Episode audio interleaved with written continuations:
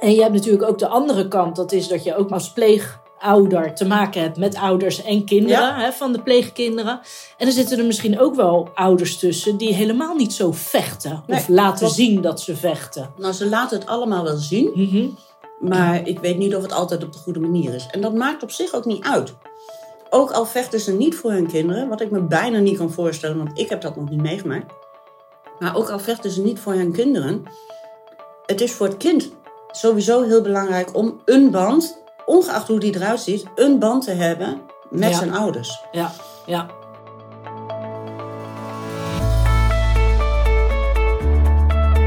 Welkom bij de podcast Jeugdzorg Next Level.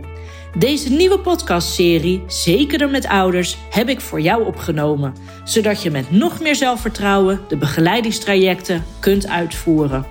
Samenwerken met ouders is enorm belangrijk en voor veel jeugdprofessionals een uitdaging. Met deze podcast ontvang jij tips, inzichten en ervaringsverhalen om je werk meer diepgang te geven. Veel luisterplezier!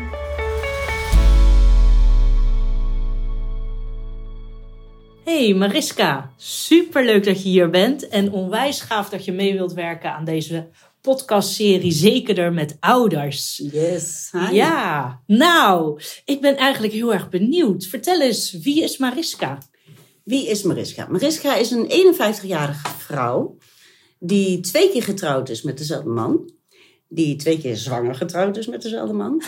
En eh, daarvan drie kinderen heeft. En eh, twee daarvan hebben een diagnose. eh, ADHD. En eentje dan ook nog PDD-NAS. Ik zelf heb diagnose ADHD. En ik ben heel druk bezig met een heleboel dingen tegelijk. Ja, ja, want we hebben natuurlijk al even een voorgesprekje gehad. Dus ik vind het echt onwijs leuk dat je in deze podcast eh, mee wilt werken. Want jij hebt gewoon echt veel te vertellen. Ook gewoon vanuit je eigen levenservaring. Maar je doet ook echt, nou, ik weet niet of je het werk mag noemen. Maar hè, dat je pleegkinderen in huis hebt. Ja, bewonderenswaardig vind ik dat. Dankjewel. Hoe is dat zo gekomen? Eh, de, ah, dan moet ik heel aan terug. We hebben eigenlijk altijd wel mensen in huis gehad. Niet per se kinderen of jongeren. Ehm, ik, ik ben van het helpen, ik ben van het zorgen, ik ben van het oplossen. En we zijn er eigenlijk een beetje ingerold.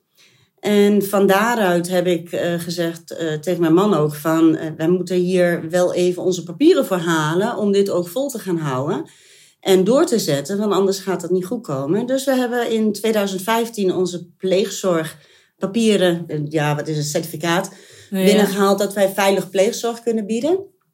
En eh, van daaruit eh, zijn we inmiddels bij pleegkind nummer 9 of 10, zoiets. Zo. Ja. Oh, Ja. wauw. Buiten onze eigen drie kinderen die we nog hebben. Ja, inderdaad. Zo, daar heb je altijd een huis vol gehad. Nee, valt mee. Ja. We hadden een max van drie in huis. Ja, ja. Oh, Ja. wauw. Ja. Maar ehm, ja, ik ben wel eventjes benieuwd hè, als we helemaal teruggaan naar het begin. Want wat was het moment voor jou dat je hè, met jouw thuissituatie dacht van ja, nu, nu heb ik gewoon hulp nodig? Mm, Wij wisten op ongeveer eh, drie, vierjarige leeftijd al wel dat er iets was met Sander. We konden onze, onze vinger er niet op leggen, maar er was iets. En eh, toen hij een jaar of zes, zeven was, toen werd het duidelijk. Hmm. Want hij vond bijvoorbeeld een, eh, een verfbus voor velgen om die mooi zilverkleurig te maken. En daar heeft hij gewoon vier auto's op de parkeerplaats mee zilver gemaakt. Och, Dat, eh, nou, ik was aardig in paniek, kan ik je vertellen. Dat vond ik niet zo aardig van hem. En dat Oh. is een understatement. ja, ja, ja, ja. En eh, waarop de buurvrouw zegt van... Ah joh, maak je niet zo druk. Herman Brood was toen net overleden. Wij hebben gewoon een nieuwe Herman Brood in de buurt. Nou, Ja. echt, dat, daar word je niet echt heel vrolijk van. Dat is een van de vele dingen die, die eh, gebeurd zijn. ja. Nou ja, goed, eh, van daaruit eh, bleek dat ik zelf een depressie had en dus daarna een ADHD-diagnose kreeg. En toen, toen is ook alles gaan lopen, want ik ben in, in onderzoeken gegaan en de oudste is in onderzoeken gegaan. En ik heb mijn diagnose heel iets eerder gehad dan mijn oudste. Maar van daaruit zijn we wel eh, met hulp kunnen gaan starten. Want je hebt eerst een diagnose nodig voordat je hulp kan krijgen. Ja, ja. Ja. En eh, toen hebben we in eerste instantie, en dan weet ik het niet helemaal zeker meer qua tijdlijn. Dat is al een jaartje of twintig geleden. Ja, ja, ja. Wij hebben IPG gehad in huis. En Wat betekent dat? Intensief psychiatrische gezinsbegeleiding. Oké. En eh, dat was eigenlijk voor een maandje of drie, max zes. Mhm. Oeps, die is drie jaar gebleven. Zo. Dus Ja. dat, we hadden het ook wel nodig. Ja. En ja. elke keer als zij zoiets had van, ah nee, maar je redt het nu wel. Nou, denk het nog even niet. Ja, maar wat dan nog? Ze, nou, kom vanavond om zeven uur maar even terug als die apen naar bed moeten. ja. Nou ja, goed, zo gezegd, zo gedaan. En eh, hmm, ja, oké, jullie hebben wel een punt. Weet je wel zo. En zij heeft ons enorm geholpen. Echt absoluut enorm geholpen. Want onze oudste is uiteindelijk uit huis gegaan op zijn zestiende. Mhm. Maar als zij ons niet geholpen had, dan had hij op zijn achtste waarschijnlijk al het huis uitgemoeten. Wauw. En zij heeft zoveel inzicht gebracht in bepaalde situaties. Maar ook, eh, en dat vond ik heel fijn, zij zei op een gegeven moment ook van, jullie weten, dat staat ook op papier, jullie weten waar de schoen wringt. Jullie weten wat de oplossing is. Mhm. Jullie zijn ook ontzettend oplossingsgericht. Maar hoe dan? Ja. Ze zegt, en daar hadden jullie hulp bij nodig. En daar was zij dan ook voor. En dat heeft gewoon enorm geholpen. Door zelf al dat inzicht te hebben. Ja. Maar En wat zorgde er dan voor bij jou dat je... Hé, kijk, je, je, je hebt hulp nodig, maar ik denk dat het ook eerlijk gezegd confronterend is, toch? Als iemand in je huis Ja, komt en, eh, en je daarin gaat begeleiden. En wat, wat maakte dan dat jij er toch voor open stond en alles wat je leerde om dat op te pakken? omdat ik mijn kind wilde behouden. En ook daadwerkelijk als kind. En niet zozeer in huis wilde behouden. Maar ik wilde moeder-kindrelatie, het ouder-kindrelatie wilde ik goed houden. En is dat gelukt? 100%? De afgelopen jaren? Nou, dacht het niet. Maar we zijn nu op een punt, hij is 28, ik ben 51. En we zijn nu op een punt dat we als twee volwassen mensen bij elkaar in een kamer kunnen zitten. Gesprekken kunnen hebben. Maar dat hij nog steeds mijn kind is. Gaaf. Hè, ik bedoel, eh, eh, ik kan naar hem toe lopen en ik kan hem een knuffel geven. Dat hoefde ik vijf jaar geleden niet te doen, bij Nee. wijze van. Nee. Ik kan hem ergens op wijzen. Eh, dat hoefde ik. Maar andersom, precies zo. Hè, ik ben enorm open geweest ook naar hem toe van waarom, hoe, wanneer. En dat is gewoon echt, echt heel nodig. En zeker Ja. als een kind een diagnose heeft. En nog lastiger als moeders ook nog een diagnose Ja, heeft. ja, ja, ja. Ja. Maar ook, ja, je gaat ook voor jezelf gewoon een heel traject Ja. aan natuurlijk. Je gaat zoveel, denk ik, nieuwe inzichten krijgen, nieuwe handvatten. Hoe heb jij dat voor jezelf aangepakt? Ehm, ik liep bij een psychiater Mhm. en daar was ik eigenlijk wel heel blij mee. Plus dat ik, toen had je nog ADHD extra. Daar heb ik mij enorm in verdiept en daar heb ik ook een, een, een bijdrage aan geleverd. Dat was wel grappig, want mijn psychiater, ADHD, stond nu, toen nog in de kinderschoenen bij volwassenen. Ja. En eh, ik heb mijn psychiater kunnen onderwijzen over ADHD en de medicatie en de, de behandelingen die allemaal gegeven konden worden. Nee, joh. Want doordat, doordat ik dus in Nederland Ja. met mensen met ADHD en aanverwant aan het kletsen was en eh, eh, problemen hoorde en probeerde op te lossen, als zijnde Mariska met ADHD, ja. kwam ik ook dingen tegen dat ik dacht van, hé, hey, dat weet hij volgens mij niet. Dus dat heb ik dan weer bij hem neergelegd van, joh, kijk even, kun jij daar wat mee? ja. En zo heb ik, hebben we elkaar eigenlijk geholpen om ADHD duidelijk- beter te begrijpen. meer duidelijkheid eigenlijk. te krijgen. Ja. Gaaf zeg. Ja, Ja, ja. want wat je zegt hè, met ADHD extra, je kwam met zoveel mensen in contact, je hoorde zoveel verhalen. ja. En daar kon je natuurlijk ook je conclusies uit trekken. Ja. En dat heb ik ook daadwerkelijk gedaan. En ik heb daar ontzettende ge- leuke, lieve en, en, en fijne mensen ontmoet. Ja. Dat, eh, ja, Ja, want daar ken ik jou van. Even, Yes, eh, yes, uit, die, yes, yes. eh, uit die tijd. Ja. Way back, hè? Way back. Ja, geweldig. Ja. Ik mis die tijd enorm. Ja, dat kan ik me voorstellen. Nou, wie weet gaan we het weer terugkomen op een wat voor manier dan ook natuurlijk. Je weet het niet. Dat is waar. Ja, Ja. maar mooi ja. Want in ons vorige gesprek ook gaf je ook al aan dat jij je altijd inzet. En dat je echt heel veel doet. Ook wat je hè, doet voor de pleegkinderen. En ik, vond, ik vind dat jij daar echt een hele mooie visie op, eh, op hebt. Misschien eh, wil je die delen? waarom jij de pleegkinderen en hun ouders zo ja, begeleidt, betrekt in het hele proces? Ehm, ik ben van mening dat een ouder een kind niet bewust in pleegzorg wil hebben. Eh, daar is het allemaal niet om begonnen. Je krijgt een kind omdat er hopelijk, hè, want ook dat is niet altijd zo, maar omdat er hopelijk een liefdesrelatie is. Uh, en er gaat ergens in het systeem gaat iets niet goed, waardoor het kind de dupe is. Ik vind dat als zo'n kind bij een pleeggezin komt, pleegouder komt, want ook dat kan, dat niet vergeten moet worden dat die ouders hier niet voor gekozen hebben. Mhm. En dat die ouders niet alleen betrokken moeten worden bij het behandelplan van het kind en bij, bij de schoolbegeleiding en weet ik veel, maar ook met uh, het samenkomen met de pleegouder. Want samen, als je op één lijn zit met de ouder, bereik je gewoon veel meer. Niet alleen bij het kind, maar ook bij de ouder. En mijn ervaring met de pleegkinderen die ik in huis heb gehad, is wel zo dat er geen perspectief was om teruggeplaatst te worden naar huis. Maar mijn doel is ook niet om ze terug te plaatsen naar huis. Mijn doel is dat ook die ouders een band hebben met hun kinderen.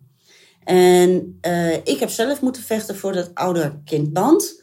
En ik wil dat ook bij hun gewoon behouden. Hmm. En dat is best lastig. Ja, zeker. Ja. dat kan ik me voorstellen. Want jij hebt echt voor jezelf echt een hele bewuste keuze gemaakt. Ja. Als ik jou zo hoor, nou echt petje af. Want je gaat door, uh, ook zelf door, hè, door, een heel, uh, ja, door een hele cyclus, door een hele pittige periode. Je komt ook, wordt ook met jezelf geconfronteerd. En uh, je hebt er echt keihard voor gevochten. En je hebt natuurlijk ook de andere kant. Dat is dat je ook als pleegouder te maken hebt met ouders en kinderen hè, van de pleegkinderen.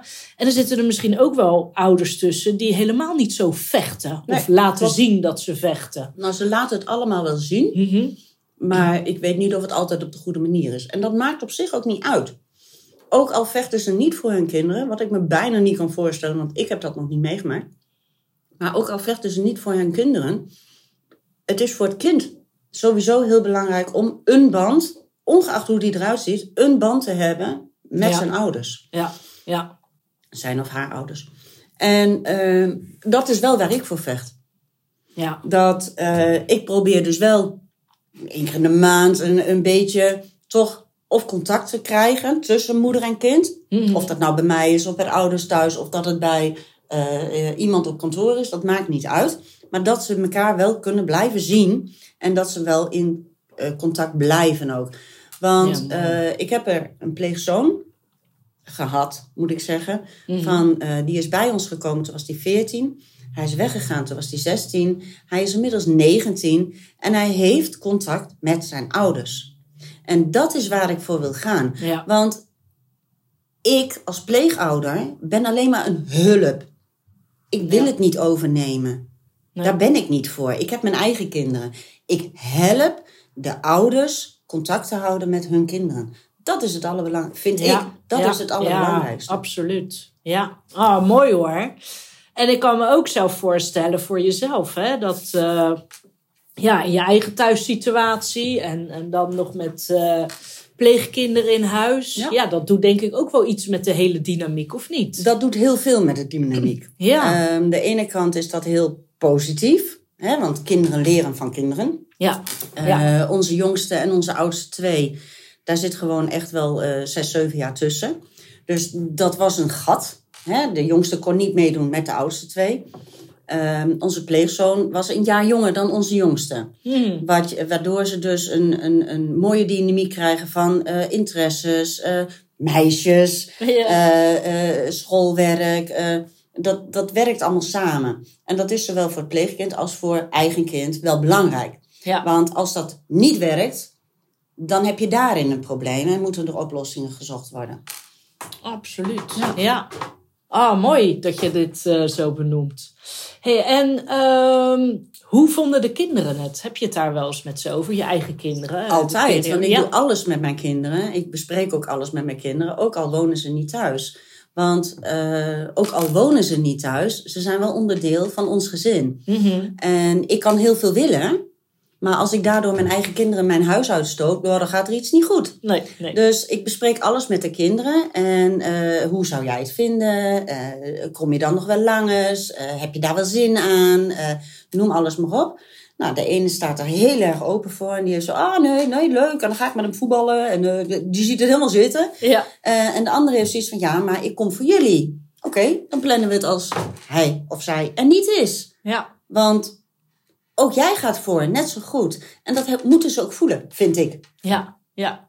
Ja, wel mooi. Wel goed. Ja. Maar eh, ja, best wel wat reuring is er denk ik ook zo geweest. Kom je hè? daar nou bij? Ja, Ja, want behoorlijk. eh, hè, wat je zegt, je hebt ook zelf een heel begeleidingsproces achter de rug. Ja. En als je kijkt voor jezelf, wat is het grootste keerpunt geweest in jouw leven? Heel eerlijk, ADHD extra. Hmm. Ja. En hoe kan dat? Ik kon daar mijn verhaal kwijt. En ik kon andere verhalen aanhoren en helpen. En eh, dat, dat is een heel groot keerpunt geweest. Ja, Heel groot keerpunt. Ja. Dus eigenlijk ook de herkenning, denk ik, bij De andere lotgenotencontact. Ja, ja. absoluut. Absoluut. Wauw. En dat we één keer in het jaar, één keer in de twee jaar eh, elkaar ook konden zien. Hè? Degene die dat wouden, ja, dat was enorm belangrijk voor Ja. me. Ja. Ik Ja, mis het en- nog elke dag. Ja, nou, ik kan me zo voorstellen dat het best wel wordt vergeten, denk ik. Hè? Als je als ouder zijnde bent. Ja, je Ja. zit toch een beetje in je eigen kringetje, je eigen overlevingsstand. Nou ja, hè? goed, je hebt natuurlijk ook mensen, waaronder mijn moeder, die gewoon keihard zei van, jij hebt geen ADHD. Mm, die het ontkennen. Die het zwaar ontkende. Ja, En als wij, als, als ik in mijn eigen familie terug ga kijken, weet ik donders goed waar ik het vandaan heb. Ja. Dat is niet van mijn moeder. maar ook gedeeltelijk misschien van mijn vader. Want, nou ja, goed, dat kan ik niet helemaal duidelijk zijn. Want die heeft als kind zijn een hersenbeschadiging opgelopen. Dus dat, Mm. dat is niet helemaal duidelijk Nee. of dat daar wegkomt. Maar zeker weten van mijn opa. Want dat was net zo'n stuiterbal als ik. En dat is heerlijk, want daar heb ik ook een geweldige band mee gehad tot aan zijn dood. oh, Ja. wauw, bijzonder hè? Ja, ja. Ja, dat is wel uniek. ja. En dat is wel iets, hè, als je mensen in je omgeving hebt waar je die herkenning bij vindt, dat doet ook wat met je. dat doet enorm veel met je. ja. Ja, enorm veel. En ik snap het aan de andere kant ook wel. Nogmaals, hè, het ADHD-gebeuren, twintig jaar geleden, stond echt nog in zijn kinderschoenen. Ja. En alles wat je hoorde was ADHD. Ehm, en dan komt Jochem Meijer nog met de serie Oh ja. ADHD. Nou, Ja. toen werd mijn moeder helemaal gillend gek.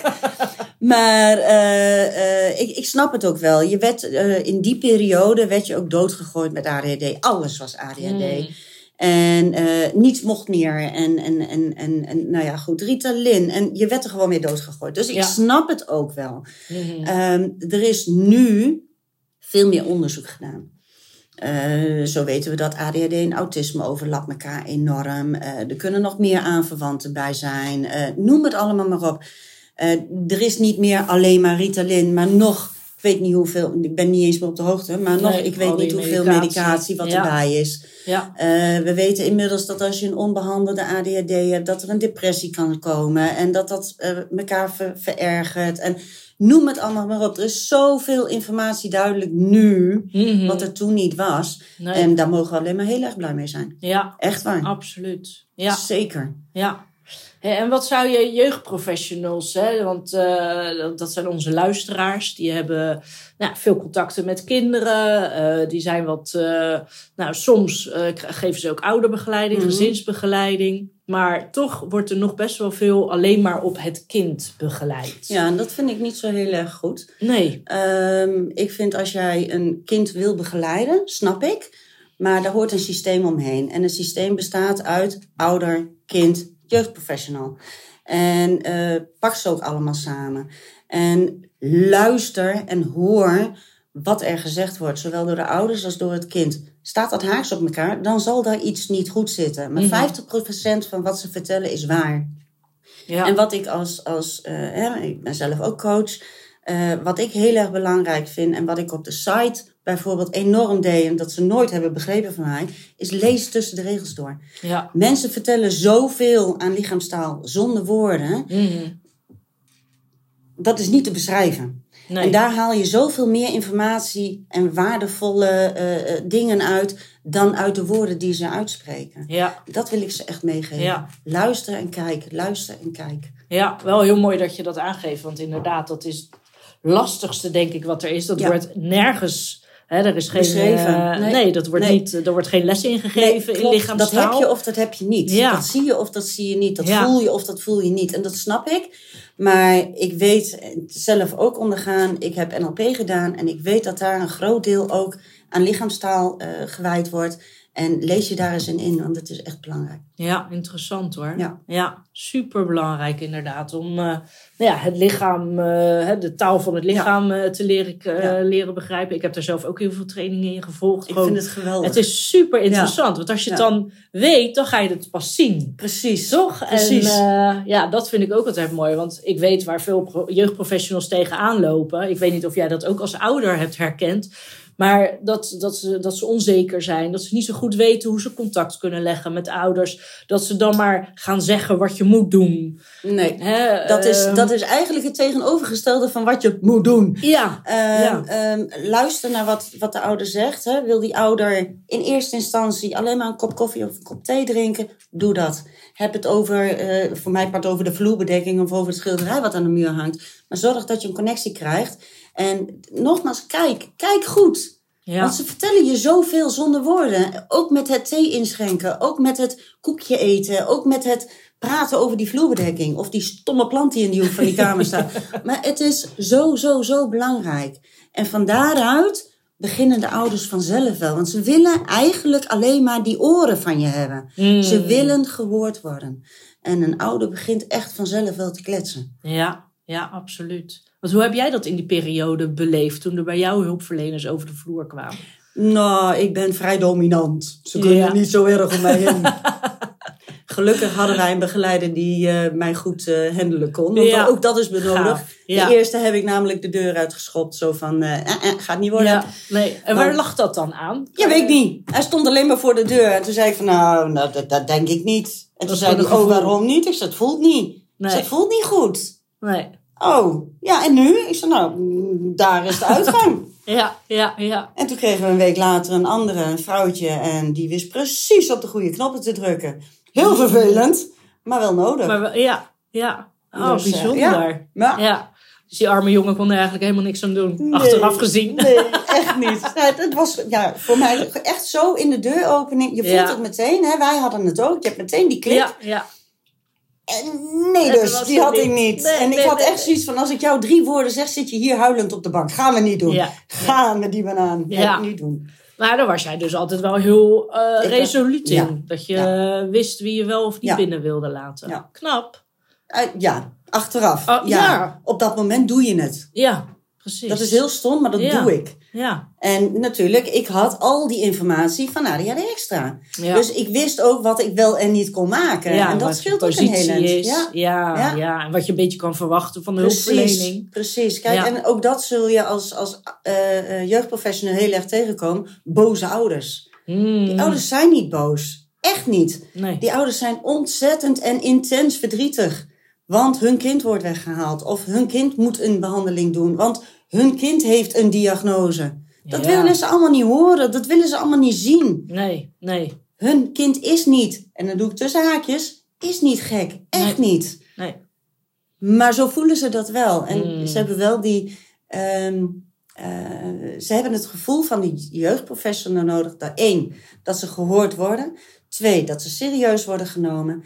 En drie, dat ze gerustgesteld worden. Hmm, dat is Het ook een komt mooie wat goed. je zegt. Het Ja, komt goed. ja, Ehm, het kan twintig jaar duren. Kijk maar naar ons. ja. Het kan echt 20 jaar, maar het komt goed. Als al die behandelingen, als al die zorg, als al die hulp ertoe leidt dat het kind op 25-jarige leeftijd naar de ouders toe kan lopen en daar aan tafel een kop koffie kan drinken, zonder ruzie, zonder eh, verwijten, Hmm, dan heb je je doel behaal- behaald. ja. Niet als er een behandelplan klaar staat. Niet als je dat behandelplan helemaal doorgelopen hebt. Dat is allemaal uiterlijke schijn, noem ik het maar. Ja, ja. Want dat is voor de jeugdprofessional heel erg nodig om de boel duidelijk te krijgen Mhm. en eventueel over te dragen naar een volgende. Ja, Maar daar hebben die ouders helemaal geen donder aan. nee. Precies. Echt niet. Nee, dat is ook niet wat ze willen eigenlijk. Dat is niet wat En, ze eh, willen. Ze willen hun kind thuis, ze willen hun kind rustig, ze willen hun kind op school. eh, ja. Erkenning ook, Ze hè, willen voor erkenning. zichzelf. Ja, Ja. Ze willen gewoon dat het kind een goede toekomst heeft. Daar gaat het om. ja. En hoe gaan we daar komen? Ja, prachtig. Eigenlijk heb je gelijk een mooi uitgangspunt meegegeven. Hè, dat dat het begin moet zijn eigenlijk van iedere begeleiding. Van hè, waar, wil je, waar wil je uitkomen? Wat is je verlangen? Ja, En hoe kunnen we die stappen daar naartoe zetten? precies. Gaaf zeg. En be- betrek het kind ook bij al die overleggen. Want ze hebben zoveel te vertellen. Ze weten donders goed wat ze willen. Ja, Hoe klein ze ook zijn, ze weten donders goed wat ze willen. ja, absoluut. Hey, en hoe ben jij voor jezelf die periode eh, doorgekomen? Je zei al ADD extra, dat dat echt wel voor jou ook een, eh, ja, een soort hulpbron is Uit- geweest. hè? uitlaatklep, Uitlaatklep, ja. ja. Ja, je hebt het nodig natuurlijk als ouder zijn, dat je ook je eigen voeding weer, eh, weer hebt om zelf in balans Ja. te komen. Nou, die heb ik nog nooit gevonden. Maar dat is... Het zijn de pieken en de zeg maar. Nee, ehm, ehm, wat mij enorm eh, geholpen heeft, dat zit naast me. Dat is mijn man. Ja, Die, eh, eh, ik ben een stuiterbal eerste klas. Eh, mijn man heeft geen diagnose, maar nou ja, laten we het daar maar even op houden. En ik kan alle kanten op stuiteren. Een psychiater zei op een gegeven moment ook dat we alle twee aan tafel zaten van... Nou jongen, jij moet wel ADHD hebben. In ieder geval aangeleerd, want hoe kun je anders dat bijbenen? En dit is letterlijk wat hij zei. Dus eh, eh, hij heeft aangeleerd ADHD, noemen we dat maar. nee, maar ik, ik wil nog wel eens eh, over mijn grenzen gaan. En dat, dat gebeurt regelmatig, dagelijks ook. Hmm. En Erik die is wel degene die mij dan terugfluit van... Ho, stop niet verder, dit is genoeg. Gaaf. En dat is wel heel fijn. En dat heeft een scheiding nodig gehad om zover te komen. Maar eh, Ik ben twee keer met hem getrouwd. Ja, ja, dat Ja. vertelde je aan het begin van deze podcast inderdaad. En Maar dat heeft een reden. Ja, het heeft een reden. Zeker. Ja, knap Dus ook- hoor. Maar ook, ook dat. dat. jij voor jezelf daarin, hè, want ik kan me zomaar voorstellen dat je zo'n. eh, ik had een tunnelvisie. Ja, ja, absoluut. focus voor ogen Absoluut. had. Hoe je Absoluut. vindt dat het hoort en Ja. moet. En Ja. eh, nou ja, ten koste van jezelf. En van mijn kinderen. En, je partner zag van- het. Alleen Ja. jij zag het nog niet. Nee. Of wilde het nog En niet dat zien. heeft dus de scheiding inderdaad veroorzaakt. En eh, nou ja, totdat hij zei van, en eh, nu stop ik ermee en eh, ik haal de kinderen alleen nog op als ik dat wil. Hmm. En toen had ik zoiets, ja, maar dat wil ik helemaal niet. Ik ken hem al vanaf mijn twaalfde, dat wil ik helemaal niet. Nee. Dat, toen heb ik hem heel gauw teruggetrokken en heel veel gesprekken gehad. En nou ja, En dat is volgens mij ook echt jouw kracht. Hè? Dat jij, jij kan daar heel goed over praten. Ik kan over alles praten. Ja, dat is Ja, echt... Heel goed is een tweede, maar ik kan Nou, overal over ja, praten. Ja, ja, ja, ja, ja. Nou, is hebben, ook thuis, wij hebben ook thuis Ja. geen taboes. Dat vindt ook iedereen Nee. heel raar. Ja. Je kan bij ons echt overal over praten. Er is ja, maar geen dat is fantastisch natuurlijk. En dat helpt je denk ik ook enorm Ja. in eh, Zeker. alles waar je doorheen gegaan bent. Zeker. Ja. Jeetje. Hé hey Mariska, we hebben echt zoveel besproken. ik ga hem even laten bezinken hoor. Want eh, ja, we hebben natuurlijk gehad over jouw thuissituatie. Over de begeleiding die jij hebt gehad in de thuissituatie. Maar ook wat jou geholpen heeft hè, Ja. om, eh, om daar goed mee om te gaan. Aan de andere kant ook jouw drijfveer om eh, pleegouder te zijn. Of pleegouders Ja. te zijn voor de pleegkinderen. En ondanks hè, de situatie waar je voor jezelf privé in zat, dat je toch zo kan geven aan andere kinderen en ouders. Ja, bewonderenswaardig hoor. Dankjewel. Je Ja. doet met heel veel liefde. En dat is Ja. wat de kinderen echt nodig hebben. Liefde. Ja, prachtig. En je hebt net ook al hele mooie tips meegegeven aan onze luisteraars. Over eh, van, hè, wat is echt belangrijk om met, eh, met ouders om te gaan. Dat, Ja. ze, hè, dat ze luisteren, dat er erkenning is. Dat er vertrouwen wordt gegeven voor in de toekomst. En eh, ja, die geruststelling dat het echt goed gaat. Ja, maar dat het goed gaat komen. dat het goed gaat komen. Ik bedoel, ja, dat is, dat is het mooi. belangrijkste. Het, moet goed, het moet goed gaan komen. En dat komt het ook uiteindelijk. en dat je daar vertrouwen in hebt. Precies. En eh, dat je dan nooit gaat zeggen als jeugdprofessional dat iets niet kan of niet mogelijk is. Nee, want eh, weet je, eh, ons, onze allereerste pleegzoon, die is al wat ouder inmiddels. Die is ook niet als pleegkind bij ons gekomen, maar dat, dat is er een beetje ingerold.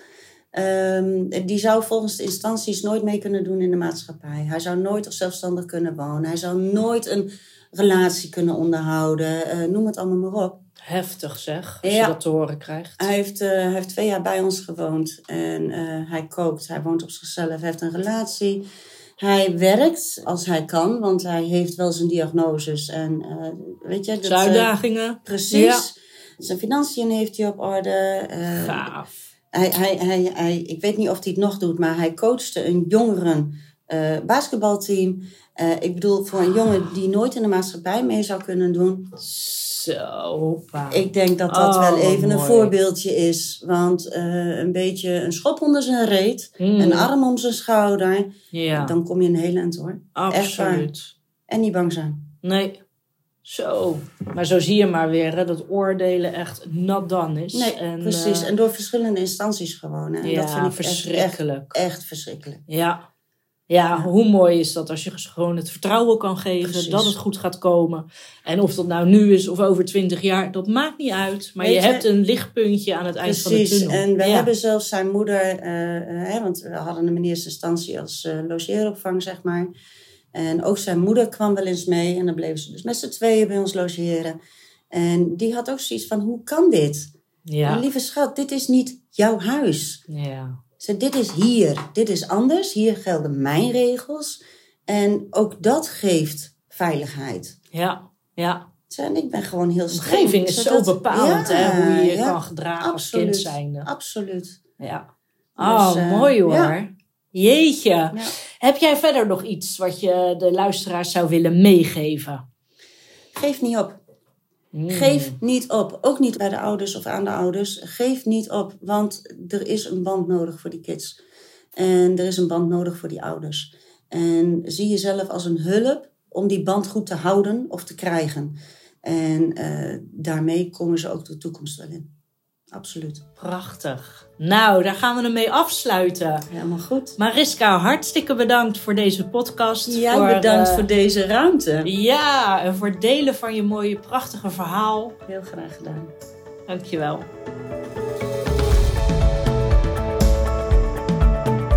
Dit is alweer het einde van deze podcast. Ben jij geïnspireerd geraakt en wil je ook groeien naar jouw next level? Kijk dan eens op de website www.hkcacademy.nl voor meer informatie over trainingen, events en de laatste nieuwtjes.